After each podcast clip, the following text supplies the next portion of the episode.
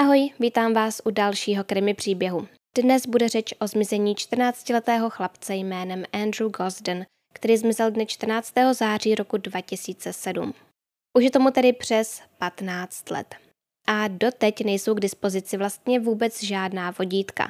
Chlapec byl naposledy viděn na vlakovém nádraží v Londýně, kam odjel za zády rodičů. Proč jel do dvě hodiny vzdáleného Londýna je též velkou záhadou. Pojďme to tedy vzít od začátku.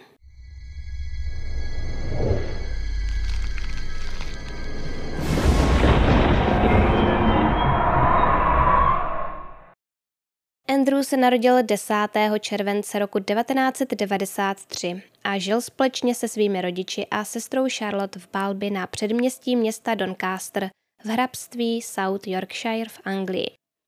Rodiče Kevin a Glennis jsou křesťané, ale rozhodli se, že své děti nenechají pokřtít.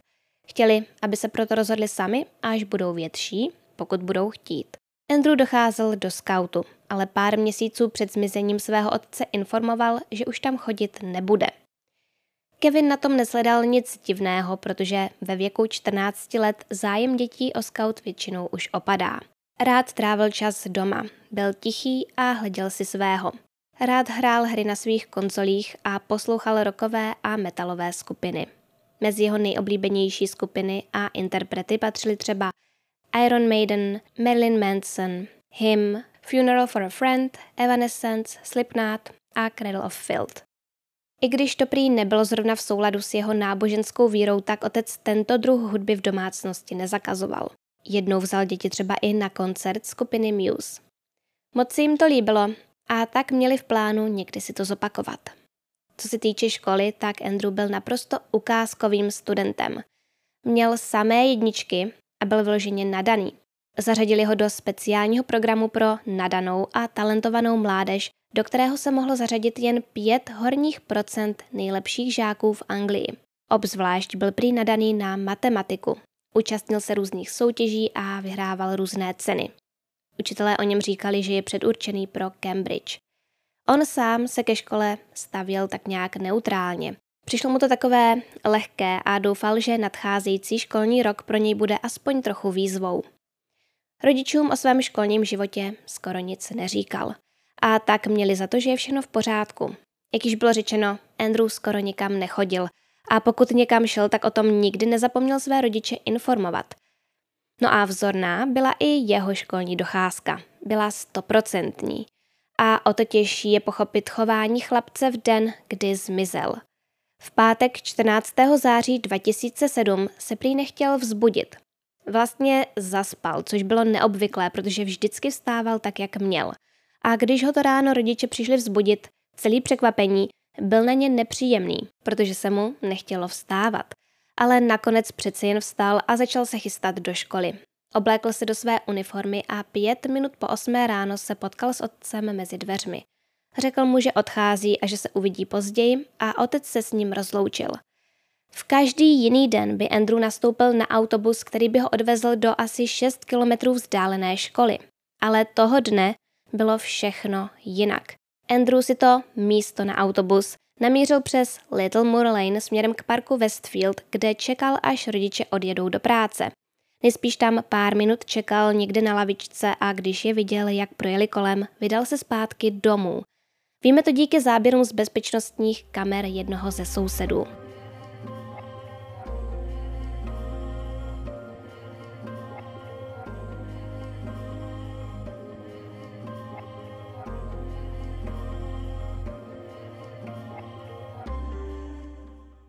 Doma si vyslékl uniformu a sako a kravatu přehodil přes židli ve svém pokoji a zbytek, tedy košily a kalhoty, hodil do pračky, tak jako to dělával každý den potom, co se vrátil ze školy.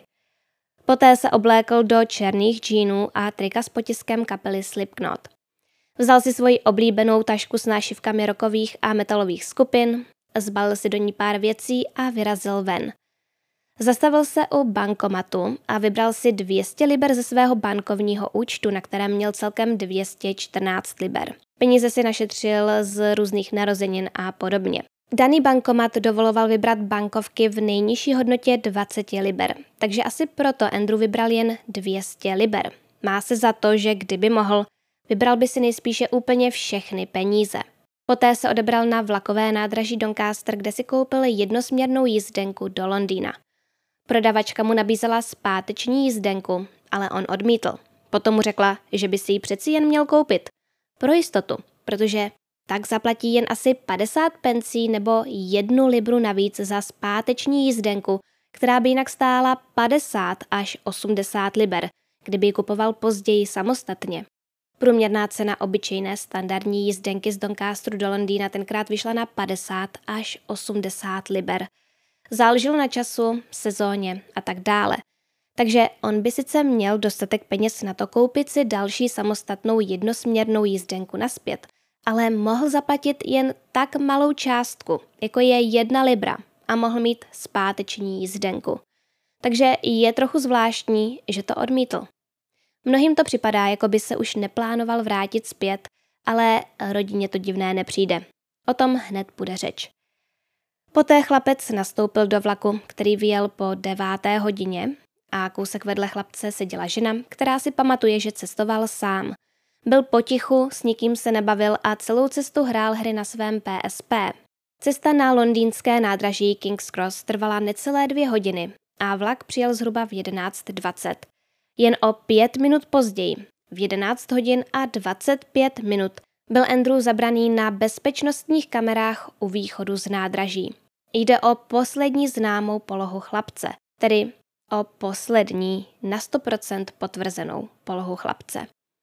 Zde byl viděný úplně naposledy.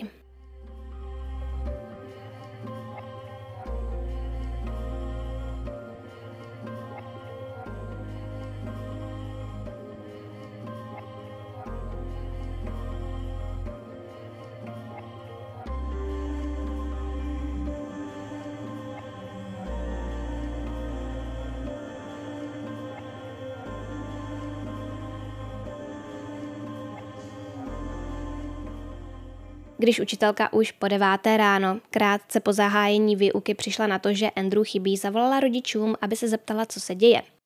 Bohužel telefonní číslo, které vytočila, bylo to nad nebo pod kontaktem na rodiče chlapce a kvůli tomu omylem zavolala někomu jinému. Bohužel řekla nejspíše něco jako vaše dítě chybí nebo něco na ten způsob a tak se ta chyba při telefonátu neodhalila a přišlo se na to až později. Když rodiče přišli domů z práce, zabývali se normálními každodenními věcmi a byli dost zaneprázdnění. Toho dne se na oběd dostavili i nějací přátelé a tak rodina chtěla jíst pohromadě. Jenže když rodiče volali na děti, aby přišli ke stolu, přišla jen Andyho sestra Charlotte. Rodiče měli celou tu dobu za to, že je Andrew ve svém pokoji, anebo dole ve sklepě, kde rád trávil čas hraním her na svém novém Xboxu ale když nebyl ani na jednom z těchto míst ani nikde jinde v domě, řekli si, že asi bude s kamarády nebo u sousedů. Proto obvolali všechny lidi, u kterých by Andrew mohl být, ale všichni je informovali, že u nich toho dne vůbec nebyl. A když se rodiče dozvěděli o tom, že syn nebyl ve škole, tak to už byl velký důvod k znepokojení. A tak Kevin zavolal na policii a ohlásil zmizení svého syna. Rychle se k ním dostavil uniformovaný policista, který si zapsal informace a rozběhlo se pátrání. A pátrat začala i rodina. Kevin vzal dceru Charlotte a šli spolu hledat. Prošli cestu, kterou Andrew chodil do školy a poté se vydali na všechna jeho oblíbená místa. Přemýšleli, kam by se mohl vydat. A jedním z prvních míst, které je napadlo, byl právě Londýn, kde měli příbuzné, ale tam nejeli. Charlotte v jednom rozhovoru uvedla, že nejdřív jeli obhlédnout přístavní městečko Whitby, kam její bratr rád chodíval hlavně v létě. A tak jeli hledat tam. Ale krátce na to se dozvěděli, že odjel do Londýna. Policisté se na chlapce přijeli zeptat na vlakové nádraží a vzpomněla si na něj prodavačka jízdenek, které přišlo divné, že odmítl zpáteční jízdenku, která byla velmi výhodná. Ale rodině na tom nic divného nepřišlo. A nepřišlo jim zvláštní ani to, že jel do Londýna, protože tam měli příbuzné, ke kterým prý často jezdili na návštěvu. Kevin uvedl, že kvůli těmto častým návštěvám Andrew hlavní město celkem dobře znal. Ne všechna místa, ale věděl, jak tam přijet vlakem a jak se po příjezdu z nádraží dopravit zase jinam, třeba metrem nebo autobusem. Prostě věděl, jak to funguje a jak si zjistit cestu a jak se dopravit na další místa po Londýně. Zkrátka to tam tak trochu znal a Kevin uvedl, že když nad tím už z začátku přemýšleli, napadlo je, že pokud někam odjel, tak právě do Londýna. Byl to jeden z jejich prvních typů, protože to tam Andrew naprosto miloval. Hned je napadlo, že tam jel, aby tam šel dělat něco, co ho zajímalo a co by mu rodiče jistě nedovolili, protože byl školní den. A když se dozvěděli, že si nekoupil zpáteční jízdenku, tak je to taky nijak nevyvedlo z míry. Rodina to prý rozhodně nebere jako důkaz toho, že se chlapec už neplánoval vrátit domů. Myslí si, že si mohl říct, že nepotřebuje zpáteční jízdenku, protože potom může jet za svým strýcem v Londýně nebo prarodiči a tak dále a ti ho odvezou nebo tam přespí. Takže podle jeho vlastní rodiny není zas až tak podezřelé, že si nekoupil zpáteční jízdenku. A může proto být i ještě jedno vysvětlení, o kterém se dost mluví a řekneme si o něm za chvíli. Samozřejmě těch vysvětlení může být nespočet, ale za chvíli vám řeknu o tom, o kterém se mluví asi nejvíc. Když rodina zjistila, že chlapec odjel do Londýna, snažili se zjistit proč. To pro ně bylo tou první a nejdůležitější otázkou. Proč odjel a kam přesně měl namířeno? Co tam chtěl dělat? Odpověď na tyto otázky byla klíčem k nalezení chlapce. Rodiče se snažili pracovat s tím, co měli.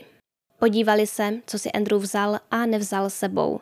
Víme, že si vzal tmavou tašku přes rameno, kterou mu jeho sestra Charlotte ozdobila nášivkami jeho oblíbených metalových a rokových kapel. Do tašky si zbalil své PSP, ale nevzal si nabíječku.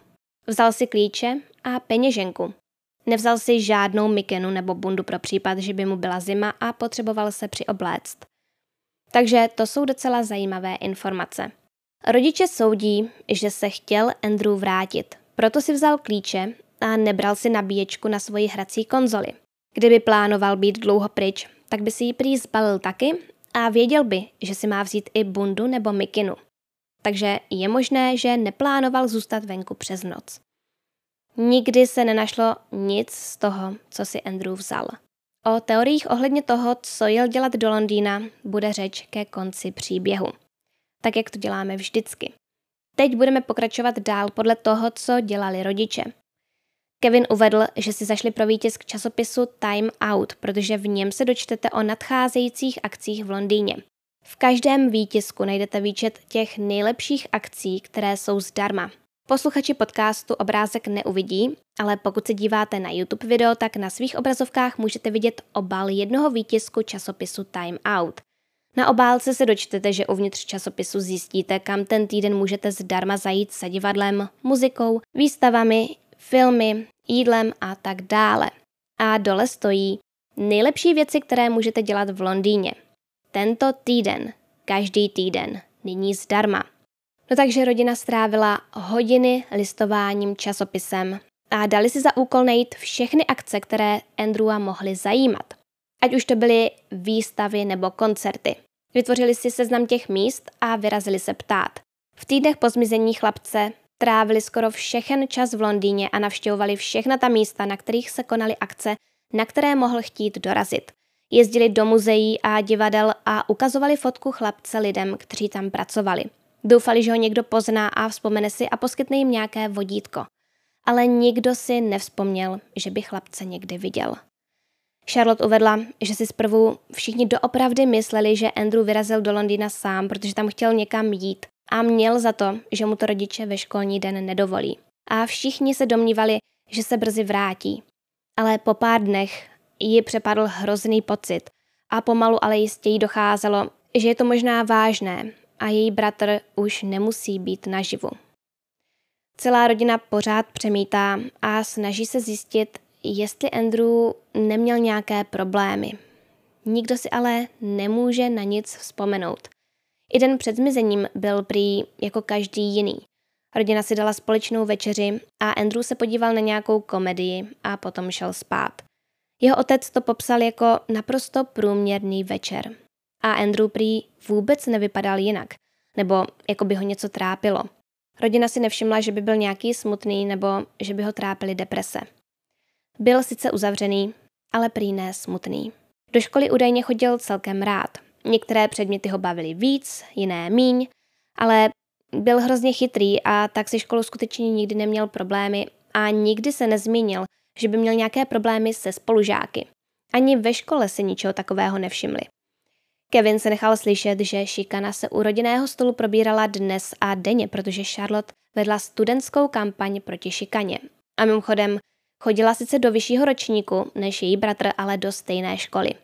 Kevin má za to, že kdyby Andrew ve škole měl problémy se šikanou, tak by se doma svěřil. A pokud ne rodičům, tak sestře, se kterou si byli velmi blízcí. Samozřejmě, že mnohdy se rodina oběti může mílit a může tomu tak být i v tomto případě. Je smutné, že rodina udělala úplně všechno proto, aby syna našla. Snažili se od samého začátku a snaží se dodnes. A nic nenechávali jen na policistech. A i přesto se na nic víc nepřišlo. A když jsme u toho, tak policejní práce na tomto případu je často kritizovaná. A to nejspíše právem. Někdy jsou tyto věci diskutabilní, ale řekla bych, že ne v tomto případě. Rodiče prý zprvu měli za to, že policisté dělají všechno pro to, aby chlapce našli, ale potom zjistili, že tomu tak nebylo. Když vyšlo najevo, že Andrew odjel do Londýna, tak měla být okamžitě informovaná londýnská policie, ale nestalo se tak. Nevím, kdy přesně byly tamní složky s případem obeznámeny, ale rodina tvrdí, že k tomu došlo později, než mělo. A dále, všichni víme, že v podobných případech hraje asi největší roli čas. Jak už jsme si řekli, policisté byli schopni získat záznamy z bezpečnostních kamer z vlakového nádraží King's Cross. To je fajn, ale to nebylo zas až tak těžké, protože prodavačka, která chlapci lístek prodala, věděla, kam měl namířeno a promluvili svědci, kteří jeli stejným spojem a potvrdili, že chlapec do Londýna dorazil. Takže ty záběry byly spíš takovým potvrzením. Kevin tvrdí, že jeho a vlastně všechny by zajímaly hlavně záběry z bezpečnostních kamer z bezprostředního okolí nádraží. Protože odtud Andrew jistě pokračoval někam dál a všude tam jsou kamery. Ale policisté neobstarali vůbec žádné další záznamy. Andrew tam přitom přímo tam mohl nastoupit na autobus nebo na metro a potom bychom věděli, kam měl namířeno dál. A Kevin v jednom rozhovoru odhalil i naprosto šokující informaci. Ty záběry z nádraží King's Cross policisté sehnali až po 24 dnech. Někde se udává dokonce, že po 27 dnech. Přitom věděli přesně, na jaký čas se mají dívat. Věděli, kdy přijel, na jaké nástupiště, věděli úplně všechno. No a záznamy se většinou přemazávají každých 28 dní, takže když rodina přišla na to, že policisté neskoumali žádné záběry z kamer z okolí a ani si je vlastně nejspíš nevyžádali, bylo už pozdě. A i kdyby Andrew vyrazil po svých, tak by ho nejspíš nějaká kamera v okolí zabrala.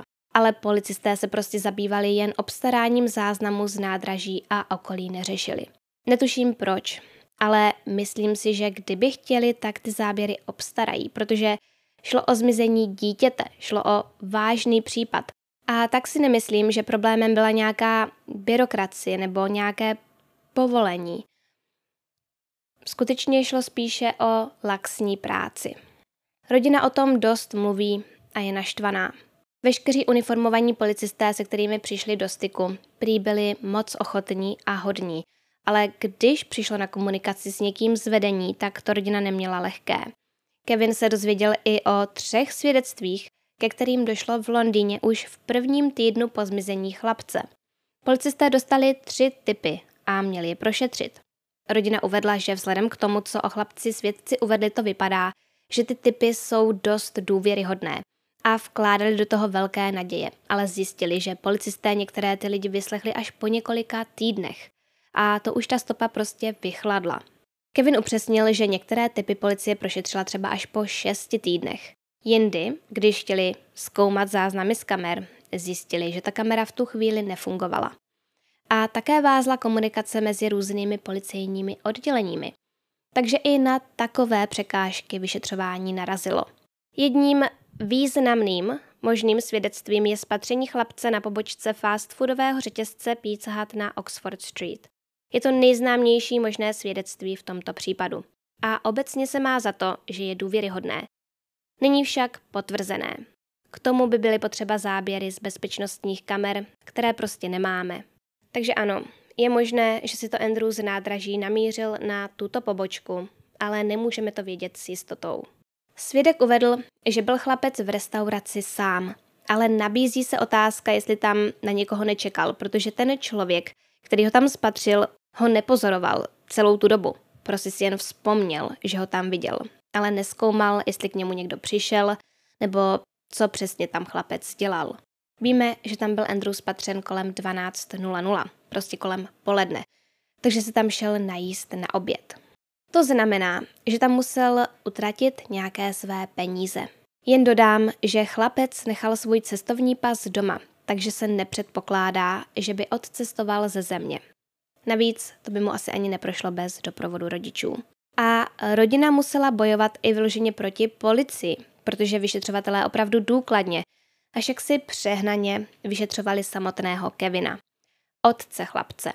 Kevin se nechal slyšet, že se k němu policisté nechovali dobře a dost ho podezírali a věří tomu, že kdyby se později neobjevily ty záběry z bezpečnostních kamer na nádraží, které byly pořízeny před tou 12. hodinou, kdy už měl Kevin alibi, tak by ho asi čekalo obvinění z vraždy. No a tohle všechno bylo na Kevina moc. Pokusil se o sebe, protože začal přemýšlet o tom, že kdyby se vyšetřovatelé nezabývali jím, možná by se řešily důležitější věci. Vyšetřování by se mohlo pohnout vpřed a Andrew by se našel. Kevin však uvedl, že je nesmírně rád, že přežil a prý šlo vyloženě o zázrak. Zrovna ve chvíli, kdy se oběsil, šel totiž kolem jeho domu vikář, který ho občas navštěvoval a byl mu oporou. Mimochodem, vikář je duchovní. No a ten vikář přišel ke Ghostdenovým domu zrovna, když se Kevin pokusil vzít si život. Vikář zaslechl jakousi ránu a nemohl se dozvonit a tak rychle jel pro svůj klíč od domu, který mu Kevin pro všechny případy dal a když se vrátil, tak rychle přeřízl provaz, který měl Kevin kolem krku a zavolal záchranku. Kevin tedy přežil a byl na pár měsíců hospitalizovaný v psychiatrické léčebně. Tohle celé bylo pro něj i jeho rodinu dalším těžkým obdobím. Kvůli psychice musel dát Kevin výpověď v práci a dodnes trpí úzkostmi, depresemi a posttraumatickou stresovou poruchou. Ze statistik vyplývá, že každých 90 sekund je ve Velké Británii nahlášen jeden zmizelý člověk. Ročně je ohlášeno zmizení 180 tisíc osob a každou druhou s tou osobou je dítě. Většina dětí je nalezena do 48 hodin. A ty, které se do té doby nenajdou, jsou většinou nalezeny do dvou týdnů. Nejčastěji za zmizením nebo útěkem stojí špatné rodinné zázemí nebo psychické problémy zmizelých. Kevin promluvil i o tom, že jen pár měsíců před zmizením Andrew v televizi sledoval zprávy, ve kterých byla řeč o případu zmizení malé Madeleine McCann. Mimochodem o Madeleine jsem též natočila příběh, třídílný, takže pokud se na ní potom chcete kouknout, najdete ho na mém kanálu a odkaz na první část vám hodím do popisku. Kevin si vybavuje, že se s ním jeho syn o zmizení Madeleine bavil – Povídali si o tom, jak hrozné to musí být pro její rodinu. A o pár měsíců později se v podobné situaci ocitli sami. Někteří lidé zachází opravdu daleko a tvrdí, že Andrew z domu odešel sám, aby začal nový život. Ano, je to tak. Mnozí tak soudí kvůli tomu, že jeho nejoblíbenějším fiktivním charakterem byl Reginald Perrin z oblíbené britské knižní série a sitcomu pád a vzestup Reginalda Perina. Postava Reginalda trpí krizí středního věku. Pracuje jako obchodní zástupce v Sunshine Deserts, ale práce ho nenaplňuje. Má všeho dost a tak předstírá svou smrt, aby mohl začít nový život. Jenže založení nového života muži nejde podle představ a tak se nakonec chce vrátit zpět ke svému původnímu životu. A tento detail se v případu zmizení Andrewa většinou opomíjí. Většinou se dočtete jen to, že Reginald předstíral svou smrt, aby mohl začít nový život. A pokud slyšíte jen tohle, tak vás může stejně jako spoustu jiných lidí napadnout, že se Andrew svojí oblíbenou postavou inspiroval a odešel z domu, aby začal žít bez rodičů. Já si nemyslím, že, že by to dokázal s 200 librami a bez jakýchkoliv věcí a práce a tak dále. Ano, Andrew byl nadaný student – Jistě byl inteligentní, ale nechce se mi věřit, že by něco takového dokázal dotáhnout do zdárného konce. Každopádně v roce 2018 Kevina kontaktoval muž, který tvrdil, že si s ním možná Andrew psal na Redditu. Narazil prý na uživatele s přezdívkou Andy Roo, který prosil o 200 liber. Ano, o 200 liber na nájem. Andy Roo tvrdil, že ho jeho bývalý spolubydlící nechal ve štychu a tak nemá peníze. Když se muž, který Kevina kontaktoval, toho neznámého uživatele zeptal na číslo účtu, bylo mu řečeno, že žádné nemá, protože odešel z domu, když mu bylo pouhých 14 let. Dodal, že doma neměl žádné problémy, jen chtěl prostě odejít. Muž dál vyzvídal a zjistil, že uživatel Andy Roo pracoval v nějakém obchodě ve městě Lincoln, které je od Doncasteru vzdálené zhruba 64 kilometrů. Rodina chlapce věří, že by mohlo jít o nějakou stopu, protože málo kdo tehdy věděl, že měl Andrew doma přes dívku Roo. Každopádně faktem je, že tento detail už předtím rodina v médiích zmínila, takže pokud byl někdo dostatečně pozorný, mohl o tom už tehdy vědět. I přesto se Kevin s rodinou vydali do města Lincoln a rozvěsili tam tisícovky, tisícovky plagátů. Nechali je vyvěsit hlavně v malých kavárnách a obchodech, u lékařů a optiků. Kdyby tam Andrew žil, tak by se nejspíš ozval aspoň jeden jediný člověk, kterému by ho na plagátu přišel povědomí. Bohužel nestalo se tak. Tímto jsme tedy tak nějak rozvedli teorii ohledně toho, že chlapec utekl z domu a chtěl začít nový život a povedlo se mu to. Mnozí se domnívají, že tomu mohlo být tak, že Andrew sice odešel z domu, jelikož chtěl začít nový život po vzoru svého oblíbeného fiktivního hrdiny, ale nedopadlo to podle jeho představ. Už po pár nocích venku ho mohl někdo přepadnout a bohužel třeba i zabít. Víme, že Andrew v týdnech před zmizením ztratil svůj telefon nebo ho prostě rozbil. Všude se udává něco jiného. Ale vyplývá z toho to, že ho neměl a nemohl ho používat. A když ještě fungoval, tak ho nepoužíval na internet. Neměl totiž smartphone, byl to nějaký prostě starý telefon. Takže z toho se dá odvodit, že Andrew v Londýně neměl žádný telefon, ze kterého mohl zavolat svým rodičům ve chvíli, kdy už věděl, že to sám nezvládne. A jelikož měl nějaké ty peníze, tak by možná použil telefonní budku, ale ani to se nestalo, takže i to nahrává tomu, že mu někdo ublížil. Lidé vyzdvihují fakt, že si Andrew hned po odjezdu rodičů dal prát svoji uniformu, což dělal každý den potom, co přišel ze školy. Může to svědčit o tom, že se plánoval vrátit a nechtěl, aby jeho rodiče pojali podezření o tom, že nebyl ve škole a tak si uniformu vypral, i když to nebylo potřeba. Dle některých teorií tímto mohl chtít i získat nějaký čas. Věděl, že když rodiče jeho uniformu doma uvidí, budou mít za to, že už je doma ze školy. Nebo že už tam aspoň byl, hodil oblečení do pračky a pak zase vyrazil ven. Prostě díky tomu rodiče mohli získat přesvědčení, že jejich syn byl ve škole tak, jak měl a v pořádku přišel. Kdyby chtěl Andrew odejít navždy, ať už proto, že si chtěl vzít život, nebo aby začal nový život, tak by tu uniformu do pračky možná ani nedával. Ale možná to udělal, aby svoji rodinu nezatěžoval. Lidé, kteří si chtějí vzít život tímto způsobem, totiž často přemýšlejí. Ale vyšetřovatelé mají za to, že kdyby si Andrew chtěl vzít život, tak by kvůli tomu asi nejezdil do Londýna, ale těžko říct. Nikdo nevíme, co se mu mohlo honit hlavou a pokud skutečně odešel z tohoto důvodu, mohlo to být jakkoliv. Mohl to naplánovat mnoha způsoby. Někteří lidé zastávají i ten názor, že si Andrew chtěl vzít život, ale ještě předtím si chtěl udělat hezký výlet na své nejoblíbenější místo. Chtěl zažít nějaké dobrodružství. A když jsme u toho, tak existuje i související teorie, a to ta, že si Andrew chtěl udělat zajímavý výlet, jakže o samotě. A potom se prostě plánoval vrátit, ale něco se stalo. A kvůli této konkrétní teorii o tom, že si chlapec vzal život, jsem na začátku příběhu probírala chlapcův psychický stav a to, jestli měl ve škole nějaké problémy se šikanou. A i když jeho rodiče tvrdí, že netrpěl depresemi a šikanovaný nebyl, tak víme všichni, že takové věci někdy děti dokáží dobře utajit. Každopádně učitelé uvedli, že Andrew šikanovaný nebyl. Teď pojďme na další teorie.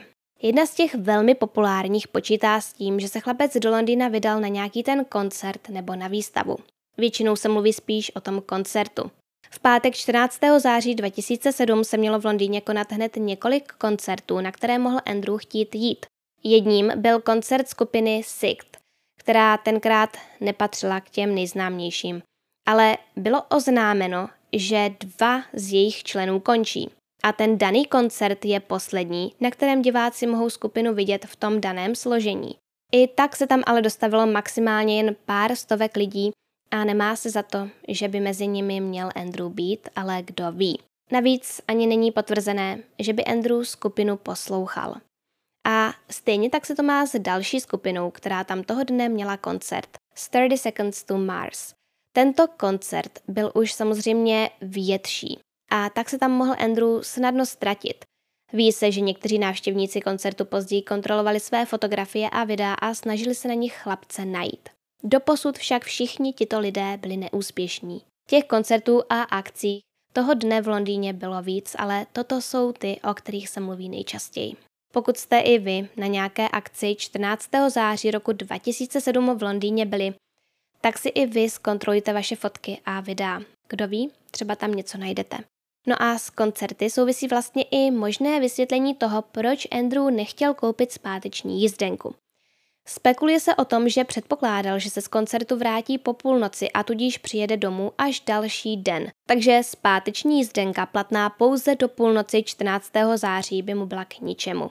No ale teď, když jsme se k tomu dostali, tak se musím zeptat. Kdyby chtěl Andrew na koncert, který se konal večer, tak proč by vyrazil už v 8 ráno místo školy? O tom mi přijde nikdo nemluví. Nevím, jestli mi něco uniká. Možná tam chtěl být opravdu brzo, ale nevím. Ono byl prostě pátek, takže kdyby rodiče požádal, tak by ho v pátek večer možná na nějaký ten koncert i vzali. Nebo ne? Oni říkají, že byli celkem benevolentní, takže si myslím, že ano. A pokud šlo o něco, co se konalo ve večerních hodinách, tak skutečně nevidím důvod, proč by do té doby vzorný Andrew měl chodit za školu. Určitě mi dejte vědět, co si o tom myslíte vy. Andrew podle mě nejspíš musel mít opravdu vážný důvod pro to udělat takovou věc, pro kterou se nikdy předtím nerozhodl. Nebo to prostě muselo být něco, co ho opravdu hodně motivovalo. Teď přichází řeč na teorii, která dává možná největší smysl, nebo tedy mně aspoň ano. Podle ní jel Andrew do Londýna, aby se tam s někým potkal. Ještě jsem to nezmínila, ale v týdnu před zmizením prý Andrew dvakrát přišel domů pěšky místo toho, aby přijel autobusem. Neví se přesně, jestli šel celou cestu pěšky nebo ho někdo dovezl, ale domů přišel později a tvrdil, že šel pěšky. Škola je vzdálená asi 6,5 kilometrů od domu a cesta pěšky by mu zabrala hodinu a 20 minut. Takže to je podle mě dlouhá cesta a málo komu by se jí chtělo jít, když by mohli jet autobusem. Nikde jsem nezjistila, jaké vysvětlení Andrew rodičům podal, protože šel pěšky. A nejspíš žádné. Možná se ho ani neptali. Vypadá to tak. Vypadá to, že se rodiče divili tomu, že přišel později a on jim řekl, že šel pěšky, protože chtěl a tím to haslo. Ale proč šel Andrew pěšky? Jaký měl skutečný důvod? Nějaký důvod to mít muselo. Třeba se mu prostě jen chtělo, ale někteří lidé spekulují, že Andrew možná pěšky nešel. A většinu toho času po škole strávil s někým, kdo ho potom odvezl domů. Ne samozřejmě úplně přímo na ulici, kde bydlel nebo přímo na zastávku, ale někam poblíž, aby si toho nikdo nevšiml. A mohlo jít o kohokoliv. Ale zde narážíme na menší problém. Rodiče chlapce tvrdí, že vůbec nikam nechodil, že ze školy chodil rovnou domů a o víkendech taky nevytáhl paty. Prostě jen hrál hry. Takže kde se Andrew mohl s někým seznámit? Nabízí se možnost, že někoho poznal během takového, dalo by se říct, letního pobytu v rámci programu pro nadané děti, ve kterém byl zařazený. Mohl to být někdo dospělý, nebo starší student, nebo kdokoliv jiný. A tento člověk se s chlapcem domluvil, že ho někdy přijede navštívit. A mohlo se tak stát právě v tom týdnu předtím, než zmizel. Ono teprve v podstatě začínal nový školní rok. Andrew zmizel 14. září. A když tento člověk přijel dvakrát, mohl po něm chtít, aby přijel i on do Londýna. A samozřejmě ten neznámý člověk neměl dobré úmysly. Někteří lidé zachází až tak daleko, že tvrdí, že tento člověk dal chlapci telefon, aby s ním mohl potají komunikovat, ale o tom neexistují žádné důkazy. Ani ta svědkyně ve vlaku Andrewa neviděla používat telefon. Řekla, že byl celou dobu na své konzoli. A samotné Sony potvrdilo, že se na tom daném zařízení nikdo nikdy nepřipojil online. A to je podle mě zásadní informace, protože s touto teorií souvisí i další, a to ta, že Andrew na internetu poznal někoho, kdo ho nalákal do Londýna. A to se jeví v dnešní době jako to možná nejjednodušší a nejreálnější vysvětlení. Ale policie to naprosto zavrhla. I když některé věci, dalo by se říct, odflákly, na tomto si dali docela záležet. V domě Gosdenových byl dlouhé týdny před zmizením chlapce k dispozici jen jeden jediný počítač s přístupem na internet. A to laptop, který vlastnila Charlotte, tedy sestra chlapce. A tento laptop prý Andrew vůbec nepoužíval. Předtím samozřejmě fungoval nějaký jejich uh, jiný rodinný počítač, ale Andrew na něj chodil jen velice zřídka. A všechna zařízení rodiny byla zabavena a proskoumána. A na ničem nebylo nalezeno nic, co by mělo svědčit o tom, že si chlapec s někým psal. Nezaložil si prý ani žádnou e-mailovou adresu, aby se někde zaregistroval. A sociální sítě tenkrát ještě nebyly tak rozšířené jako dnes. Například Facebook byl v roce 2007 teprve ve svých začátcích. Na začátku roku měl 14 milionů aktivních uživatelů a na konci skoro 50 milionů. Jen pro porovnání, dnes ho každý měsíc používají skoro 3 miliardy uživatelů. Tenkrát byly populárnější spíš takové ty čety, pro které jste žádnou registraci ani nepotřebovali. Ale opět, kdyby policisté zjistili, že Andrew na takové čety chodil, určitě by se tím zabývali. Policisté si v rámci vyšetřování posvítili i na počítače v tamní knihovně a ve škole, na kterou Andrew docházel a nikde nic. Takže teorie o online predátorovi celkem pokulhává. Na druhou stranu ta, podle které byl Andrew s někým v kontaktu osobně, nabrala na váze. Je opravdu možné, že ho někdo chtěl navštívit a přemluvit, ať za ním přijede do Londýna a stačilo mu vědět jen to, kam chodí do školy. Když začal školní rok, tak ten člověk ke škole dvakrát přijel a počkal na něj. Poté spolu mohli jít pěšky směrem ke Gosdenovým a povídat si. Nebo mohli někam zajít a potom ten člověk chlapce odvezl. A právě s tím odvozem může souviset i fakt, že Andrew odmítl zpáteční jízdenku. Možná mu ten člověk řekl, že si ji kupovat nemusí, protože ho z Londýna odveze zpět domů. Existuje možná skoro nekonečné množství možných teorií ohledně toho, proč Andrew odjel a co se mu stalo. Pokud vás napadlo něco zajímavého, tak nám to určitě napište do komentářů. Rodina stále doufá, že je Andrew naživu.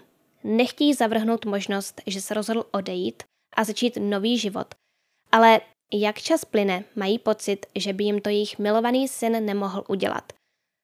Přece by je nenechal takhle trpět. Proto se rozhodli více se zabývat i tou možností, že je mrtvý. A najali si soukromou společnost, která se zabývá hledáním ostatků utopených a nechali pomocí sonarové technologie prohledat dno temže. Nevím ve které oblasti přesně, ale prostě v nějaké její londýnské části. No a došlo k nálezu ostatků, které měly nohy zalité v betonu. Bylo jasné, že se našla oběť vraždy. Případu se ujali policisté a informovali rodiče chlapce, že ostatky nepatří jejich synovi. Nezveřejnili však, čí byli, ale Kevin uvedl, že se to ví a že nějaká jiná rodina nejspíše získala odpovědi, které hledala. Gazdenovi zatím takové štěstí neměli. Pokoj jejich syna dodnes vypadá stejně. Jeho oblíbené knížky jsou stále uložené na policích v jeho pokoji. Zmizely snad jen plagáty jeho oblíbených skupin, které si policisté vzali s sebou na opatření otisků prstů. Rodina se odmítá odstěhovat pro případ, že by se chlapec rozhodl jednoho dne vrátit zpět domů. Nezměnili si ani telefonní číslo a na záznamníku můžete slyšet zprávu, na jejíž konci zazní Andrew, jestli si to ty, tak prosím věz, že tě milujeme. Chybíš nám. Rodina založila i webové stránky helpustofindandrew.weebly.com, na kterých jsou dostupné všechny důležité informace. Hned na úvodní stránce si můžete všimnout nového portrétu, který rodina nechala zpracovat. Nyní by Andrew měl 29 let, takže už nemůže kolovat jen jeho fotka z doby, kdy mu bylo 14. Takže zde můžete vidět tři možná zobrazení toho, jak by teď mohl vypadat. Samozřejmě si mohl obarvit vlasy, může nosit kontaktní čočky a tak dále. Velmi důležitým poznávacím znakem je jeho pravé ucho. Andrew se narodil s deformitou ucha, kterou můžete vidět na přiložené fotografii. A na webu si můžete přečíst i dopis, který pro něj rodina napsala. Stojí v něm Drahý Andrew, ode dne, kdy jsi odešel, nám všem moc chybíš. Není dne, kdyby jsme na tebe nemysleli. Vždy jsi byl tak vtipný, zdvořilý, starostlivý a inteligentní, že nám tvoje společnost zoufale chybí. A stejně to mají i všichni tví přátelé a tisíce lidí, kteří se za tebe modlí a kteří nám pomáhali tě hledat. Pokud by si to někdy přečetl, tak zapomeň, že bychom se zlobili a prosím, neboj se nás kontaktovat. Je nám jedno, kde jsi byl, nebo jaký životní styl si se rozhodl vést. My jen chceme vědět, že jsi v pořádku a v bezpečí a chceme ti pomoct a podpořit tě, pokud by to šlo. I nadále jsme na tebe pišní tak jako vždycky a hluboce tě milujeme. S láskou táta, máma a Charlotte. V lednu roku 2022 byli v tomto případu zatčení dva muži, kteří byli hned krátce na to propuštění, takže ta stopa nejspíš nikam nevedla a proto to nějak rozvádět nebudu. Případ zůstává nevyřešený. Určitě mi dejte v komentářích vidět, k jaké teorii se přikláníte. Já bohužel tíhnu k tomu, že Andrew odjel do Londýna jen tak. Chtěl třeba na výlet a skřížil mu cestu nějaký špatný člověk. A nebo tam jel vyloženě kvůli tomu, aby tam potkal někoho, koho znal osobně a ten člověk mu ublížil. Tímto bych dnešní příběh ukončila. Pokud se vám zpracování videa líbilo, tak videu prosím dejte like a odebírejte tento kanál. Určitě si zapněte i všechna upozornění kliknutím na ikonku zvonku hned vedle tlačítka odebírat a díky tomu vám žádné nové video neunikne. Moc děkuji všem mým patronům, jejichž jména právě teď běží na obrazovce a jmenovitě bych chtěla poděkovat patronům, kterými jsou Marek Ma, Peťa, Lucie, Maru Ran, Rebecca Plex, Evangeline Black, Reddit 20, Tereza, Miranda, Anet, Sage, Denisa, Krátká startka, Natalí, Evžénie, Aťka, Markéta, Andrea, Martin, Dagmara, Jitka, Kate Von Hell, Mirka a Anička. Pokud chcete znát témata dalších krimi příběhů s předstihem nebo vás třeba jen zajímá můj osobní život, tak mě můžete sledovat na mém Instagramu krimi.příběhy nebo i na TikToku. Všechny potřebné odkazy najdete v popisku videa. Ještě jednou vám všem moc děkuji za zhlédnutí nebo za poslech příběhu a budu se na vás těšit zase příště.